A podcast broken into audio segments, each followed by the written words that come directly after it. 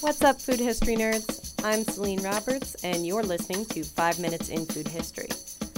This week, we pick up with the second installment in our series about Isaly's, a much beloved chain of dairies and restaurants that once had locations all over Pittsburgh. Brian Butko, historian and author of Klondike's Chipped Ham and Skyscraper Cones, The Story of Isaly's, is back this week to talk about the phenomenon of the Klondike Bar.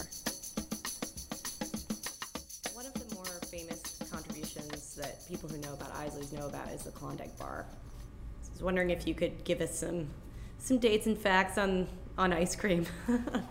Well, the funny thing about Isaly's and their products is Pittsburghers embrace them as their own, and yet much of the Isaly story and their products come out of Ohio, which Pittsburghers tend to conveniently gloss over.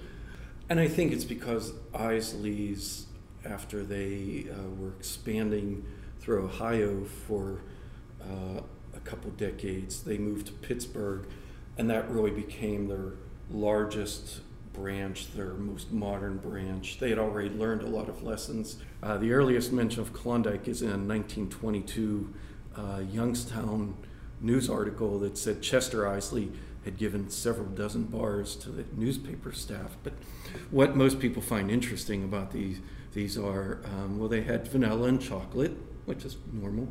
Uh, they had strawberry, a little bit off track, cherry, kind of unique, maple, which makes sense that a lot of the flavors of ice cream back then tended to be more towards fruit and nuts.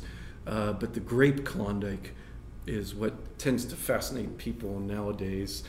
Yes, and I can't imagine a chocolate coated grape, although I think we've come full circle that uh, we've spent a large part of the 20th century mainstreaming all those flavors, and now the company that owns Klondike they're back to introducing a wacky flavor every single year. So I think this year was Rocky Road. The story of ice cream and Isaly's dairy stores goes hand in hand because when Isaly's starts, ice cream at the turn of the 20th century was a novelty. It was sold by street vendors, not really trusted, and the ice cream cone was pretty new. And so Isaly's going to ice cream. They also were selling packed ice cream putting it in a little container. At first, you could only eat it right there because people had ice boxes at home. But eventually, electric refrigeration came, and in the 1920s and 30s, it was a big boost to selling ice cream.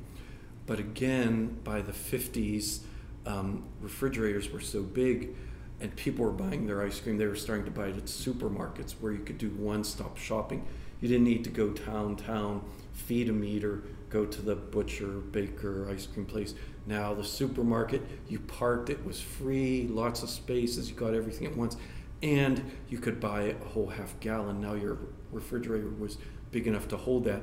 Exactly what Pine, Isaly's pioneered now was hurting them.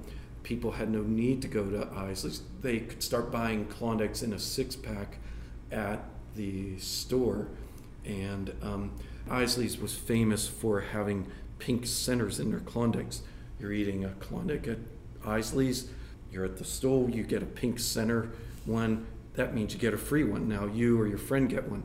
Eventually, they found that the uh, workers were picking back the foil and peeking in, and they would save the pink ones for their friends or the pretty girls. And so I always find at my talks uh, the older folks who come in, and a few of the women will say, like, oh yeah, I would I would get a pink Klondike off, and I said, well, you can thank the clerk behind the counter. They thought you were one of the pretty girls. Well, Isaly started using little slips of paper to uh, put in there, and eventually they just did away with it because people are buying their Klondikes in the grocery store or even at the store. They're taking that six pack home.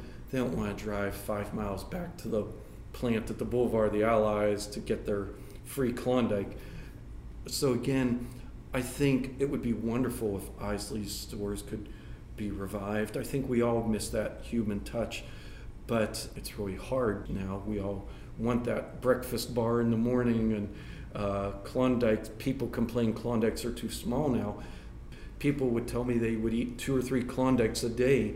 Now I hear people nowadays tell me they break it into four pieces because we are watching our weight. Now, we can reminisce about it, but ultimately, it's no mistake that places like McDonald's sell ornaments of their golden arch places, but when it comes to the location, they need to crank out you know, a thousand burgers an hour or whatever, and nostalgia is reserved for a collector's plate or a little Christmas ornament. And so, unfortunately, it's the same with Isaly's and ice cream that what once was their main product, now there's no need to go to an Isaly's. And so, the company that bought Isaly's, I see they're selling their ice cream at uh, PNC Park, and that almost makes sense.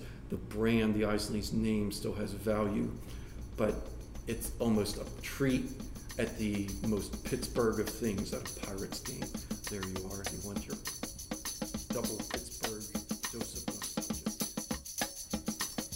For five more minutes in food history, visit www.pghcitypaper.com or subscribe to City Paper Podcasts in iTunes. Head there to listen to the first episode in our Isaly series. Until next time, go make some history of your own.